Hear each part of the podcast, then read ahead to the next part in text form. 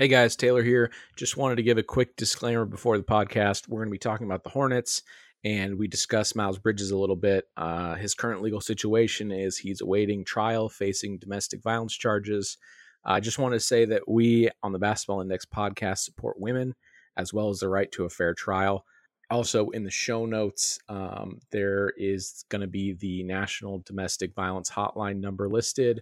Now that we've addressed that, let's get into the episode.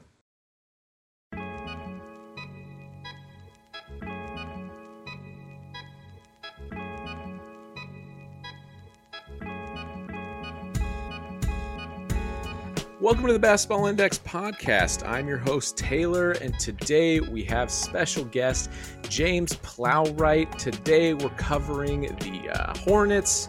James is the site content manager for All Hornets, and he is also the creator of the All Hornets podcast network. James, how you doing, and how do you feel about the state of the Hornets?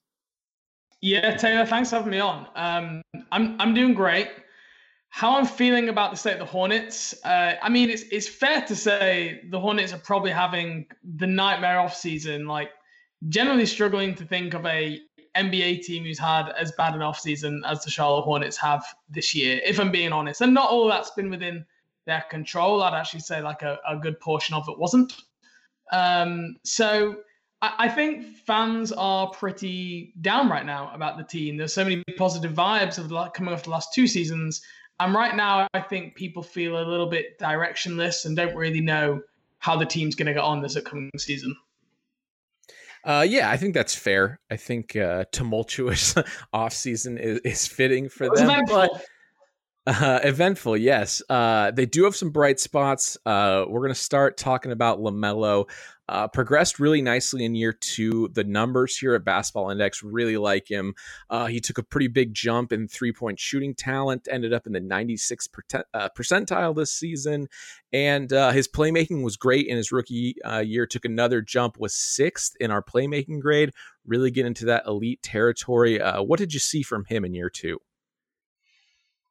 Yeah, I mean, Melo very much took a jump this year. Um, it, what people forget about his rookie season is a lot of his numbers really got hurt because one, he was coming off the bench at the start of the year, and then right at the end of the year, he came back after this wrist injury. And after he came back for the last kind of 15 games or so, his his shot was not the same. That wrist was not comfortable. So you, you look at his numbers last year compared to the year before, and you go, "Oh my God, he's taken such a jump." But actually, if you if you take out the the in the in when he was playing essentially hurt and the start of the season, that they're, they're somewhat similar. Uh, but but overall, I mean, the shooting jump was he was already a good three point shooter, and that was one of the big questions coming out of the draft, is people didn't know how efficient he was going to be. But it it looks kind of weird. It's almost like a set shot.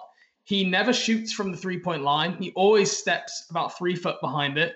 25 footer is just a regular three point shot for him. Um, and uh, overall, he's he's someone who like doesn't he's not great kind of like dribble, dribble, dribble, dribble. I'll get myself a three point shot. If you look at the kind of late clock situations, guys like Darius Garland, Trae Young, much better three point shooters late in the clock, creating for themselves. But LaMelo has really struggled with that, and he's much better kind of off the catch, relocating from from a, a slasher or someone going to the rim. Um, but but overall, he's turned into an exceptional shooter, and he, he can make some some really tough shots off the catch from really limitless range. So I'm interested to see how you see guys like Lillard and Steph how they leverage their their deep deep three point shooting, and how Lamelo could potentially look to do that in his future. I think we just came out with a deep three point shooting metric.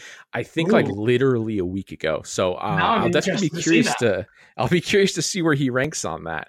Um, Let's go to the other side of the ball. Defensively, uh, we have a lot of roles here at Basketball Index. He was in the low activity role, which is basically just someone a lot of the times that has a lot on their plate offensively. They kind of hide him away from the action, not doing a ton of rotating.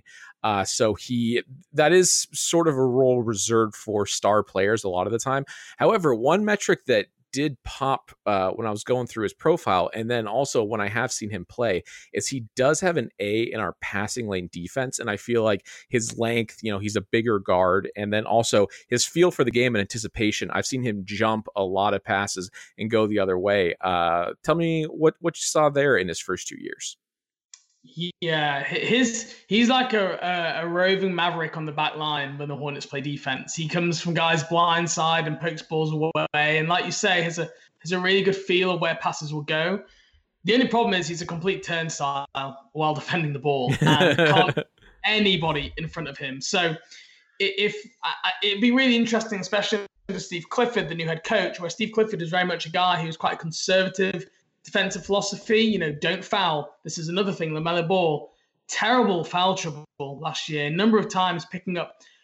A lot of time after he does like a silly turnover, he picks up a guy full court and just gets a foul straight away for kind of like you know bumping him with the body or just being overly aggressive. he's, he's got to sort that out as well because he gets into foul trouble and then he, he can't guard properly because he's worried about picking up a key one towards the end of the game. But uh, yeah, I mean his his his read and feel for the game is is very good, but you know we'd be lying if there wasn't times where he's rotates, gambles, and gives up a backdoor cut. But I, I will say there is more often he makes some really big plays on defense. They're big highlight plays, but it's just the kind of like possession to possession stuff. If he's not stealing the ball, he's essentially really killing your team. And the other thing I'll say about his defense is his defensive rebounding, which is exceptional for a guard, and that really gets the offense going as well because he can take the ball straight up the court. Um, as soon as he gets the rebound, push the pace, kind of as Russ did in OKC, and and that really gets his team going as well. Yeah, I think there's a lot to like with LaMelo offensively. Uh, I think that was a great description defensively. That I, have only seen him in limited. Uh, I've done a little bit of tape study, but I, I, think you know what you're saying makes sense. There, there's definitely some some playmaking to his defense, uh, but it, it's interesting to see if he'll improve there. I know he's a young player. I think he's going into his age 21 season. So yeah. uh, he does have time on his side. Let's move on to Terry Rozier. This is a player I really like a lot. In the last two years, he's become a, really high quality offensive player. He was, uh, so this, this stat kind of takes um, a little bit of getting used to, right? So we have our O LeBron, which is just our overall offensive impact. And that is tied to your usage, right? If you're a player like Luka or Trae, you have the ball in your hands all the time. Obviously, your ability to have a larger impact on the offense, you know, that, that kind of makes sense. So for players with an offensive load under 40, and for people not super familiar with offensive load, this is maybe your second, your third players in the offense. He was seventh in O LeBron in 2022. So for how often he has the ball, He's being extremely productive. Uh, tell me what you've seen out of Terry uh, as he starts to enter his prime there in Charlotte. Yeah, I mean, Terry came to this team as the new point guard to replace Kemba Walker and was usurped by Devonte Graham in his first season in Charlotte as a starting point guard and kind of just found himself playing this shooting guard role. And actually, it seems like he's super quick running off screens fantastic playing off brush screens, fades to the corners really well, and is a great tough shot maker. Like he makes uh, guys draped all over him, guys closing out hard. Even though he's not the biggest, he can really get some bounce and there's such great balance. They can kind of fade and draws a lot of three point fouls. He's really elusive off ball, and I think that that's helped him get open. Um, but, but, so I, I can't say that we expected him to kind of emerge into one of the best perimeter three point shooters generally in the NBA, which he really has become. That wasn't his MO out of Boston, but he's he's now playing that shooting guard role 75% of his minutes, and um, he's he's playing less time with the ball in his hands. I, I, don't love him as that kind of point guard guy really when he has to do the offense because he pounds the ball a little bit and um, like I just think you lose some of what's what's best about him with that off ball action. But but with the makeup of the roster last season after they traded away Smith, um, you know, they, they had to use Terry there. But overall, Terry's there. I mean, I did a survey recently. After LaMelo, is by clearly the second favorite player on this Hornets team amongst the fan base, um, which I think is quite something after the overwhelming reaction when they signed him after Kemba was was a negative one. Yeah, all those points make a ton of sense. They they're really backed up in the data. Uh, overall shot making, which is just basically how well you shoot relative to your overall shot quality. He was 94th percentile in the league last season.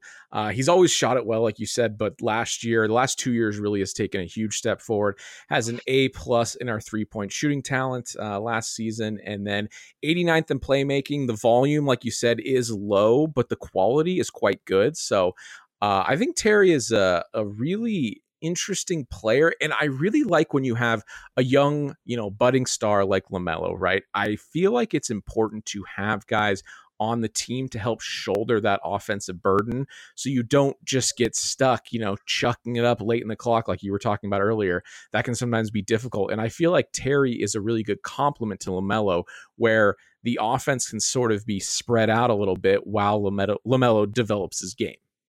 Yeah, absolutely. And LaMelo still is not a great half court scorer.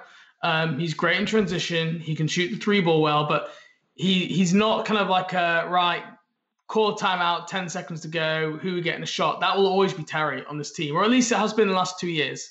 I, I think LaMelo will absolutely get there. He's just too talented. There's too much physical gifts and skill to, to not get there. But like you said, I think that's definitely helped LaMelo out. Um, one could argue that he's not got those reps yet, but I think that is definitely going to come. Um, the, the real shame with the, the Terry LaMelo pairing is just defensively, and that's where like re- really you want like you want to hide both of these guys on the weaker backcourt player on the other team, but you have two of them on your team. Um, so uh, it's, it's a shame that they don't mesh better defensively. I think I think Steve Clifford, one of the best big things he will try and get out, like especially for Lamelo. I know we touched on his defense already, but that's where I think Lamelo has the greatest uh, ground to make up. I think this season where you can see a big jump is hopefully on that defensive end because it, it was so bad, and I think the same could be said about Terry Rozier as well. Uh, moving on to PJ Washington, he's a stretch big going into his fourth year. Uh, I think stretch bigs are always kind of fascinating. He was 92nd percentile in our pick and pop impact stat. Uh, his catch and shoot, he's had an A grade all three years in the league. Uh, tell us about PJ and sort of that, you know, that alluring big man that can stretch the floor a little bit. Well, the, the, the tale of PJ is difficult because he's played his whole rookie year basically at power forward then he flipped between the two in his sophomore year, and then last season he played most of his minutes actually at center. So looking at PJ's numbers, it's always really complicated because at center he's guarding guys like Joel Embiid uh, and, and Nikola Jokic, and he's picking up fouls. And essentially, whenever he plays center, he just sets screens and pops above beyond the break and will bomb away threes. That's all he did.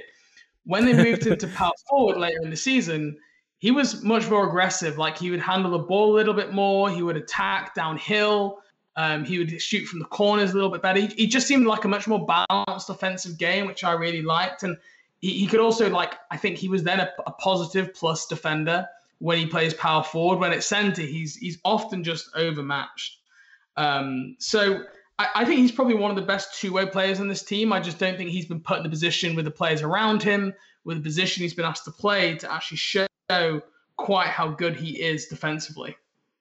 That's interesting you say that because that's badly needed context because his D LeBron, his overall defensive impact in our numbers was a lot higher two seasons ago uh, instead of last year.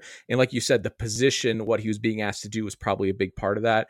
Um, same thing when you were talking about LaMelo shooting the three, where it was like, uh, in the data it might look a certain way, but he was playing through a wrist injury, and that's definitely going to hinder your number. So um, this is exactly why we have guys that follow the team on the podcast to help, uh, you know, pad out that context to help understand players and the numbers that they have.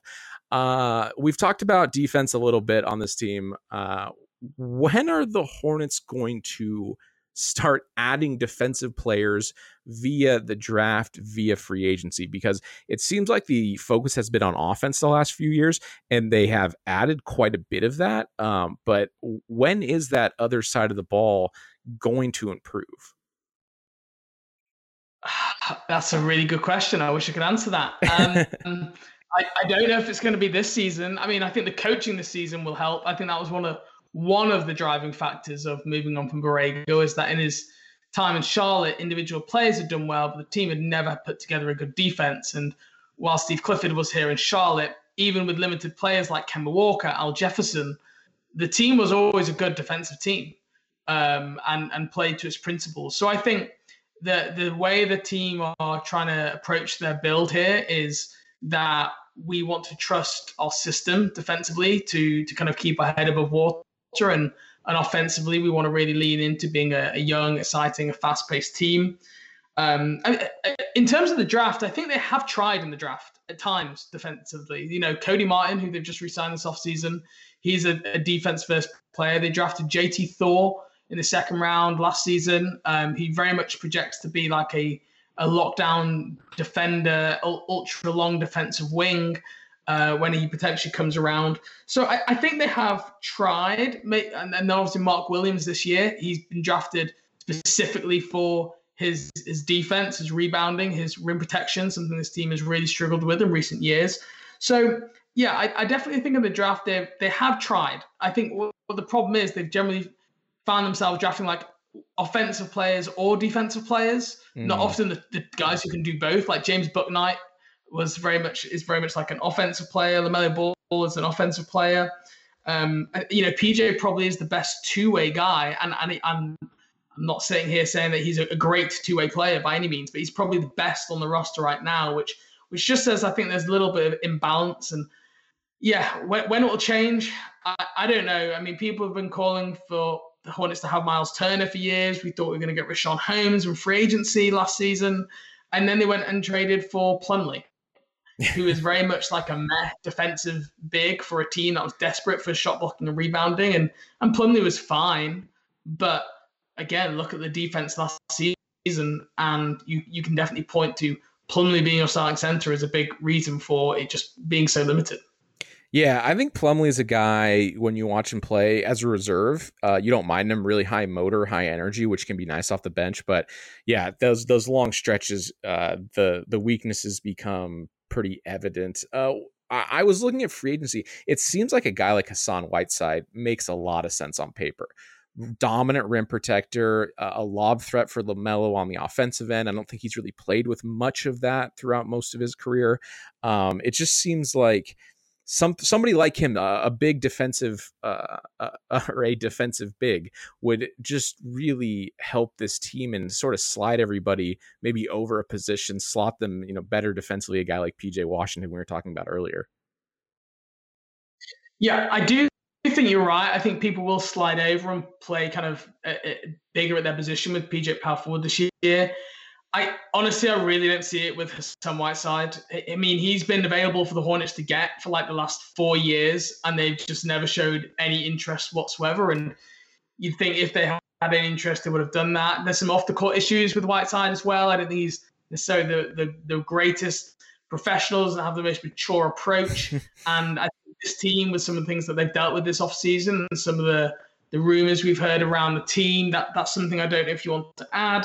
And then also they they just drafted Mark Williams. I mean, I, I know none of their centers are good, but you can't say they don't have a lot of them. Nick Richards, Mark Williams, Kai Jones, Mason Plumlee, PJ Washington can play some five. Um, they've got a lot of guys there. They, they're going to want to look at these. Mark Williams, I think, is a projects to be a Whiteside esque type player where he's just you know ultra long. I think nine foot. Oh, I can't even remember the, the the standing reach for Mark Williams, but it was the it's bigger than Rudy Gobert's. I remember that. Um, so so yeah, I, I don't see Whiteside being a guy. I think if they add someone with their remaining roster spots, it's more likely to be someone uh, to to back up LaMelo and an extra ball handler. Kemba, Isaiah Thomas, um, Elfrid Payton. They kind of been been rumored as the guys in in, in line there. So I, I'm being honest, I really don't see it with Hassan Whiteside. Yeah, I think the points you laid out there do make sense, but it's just tough when you look at those rim protection numbers. I'm not not wanting to add him, but uh, that that was a that is a very good counter. What are your expectations for this season? Can I can I come back to you after the Miles Bridges update for this court case? Uh, without Miles, where do you see this season going? Um, gosh, I hate that I'm saying this, but I think the same as the last two seasons. Another 10th seed, 36, 40 wins. I, I think the big wild card in all this is LaMelo. If LaMelo can take a, a jump where he goes from being like a, you know, fringe all star to like a Trae level, you know, uh, I, I, don't want to throw out any names, but like Jayson Tatum, Trae, Luka, like that kind of level of like, yep, you can run the offense through me and you will automatically be a, a good team. Um, which I wouldn't rule out because I just don't think with what he's shown this early in his career at his age, you can you can rule anything out for for Lamelo Ball. Um, but yeah, I, if I'm being honest, I the Miles Bridges thing is completely torpedoed their entire offseason and their, their plan as a franchise going forward. And honestly, what I would prefer if Miles Bridges is going to be unavailable for most of the season, which I think even if he does get off legally on this, which I think is very unlikely, and I, I hope he doesn't, to be honest, um, I think he would still have a hefty suspension from the NBA where he would play very limited minutes, if not be suspended for the whole season. Um, so w- with that in mind, I-, I, would prefer the team to just almost take like a gap year, a little bit like Portland did last season, and right, let's figure out what we got in Mark Williams, Kai Jones, James Bouknight, JT Thor, Nick Richards. Uh, can we try and move off guys like Plumlee, Oubre?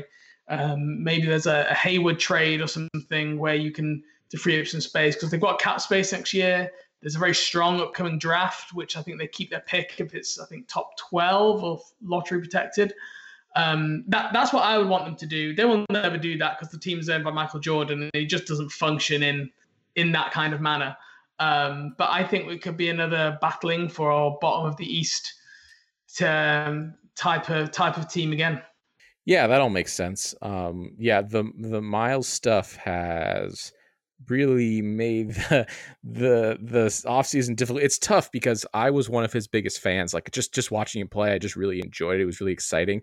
Then also all the legal stuff where it's like, okay, well, this is obviously much more important. So uh, it, it, I'm not exactly sure what's going to happen. Um, I know his trial comes up pretty soon, and he yeah he ha- I, I don't know I don't know how the NBA I don't know what the precedent for handling this is, but like I would imagine he has to get suspended. But moving on, closing lineup for this year. Uh, what do you see?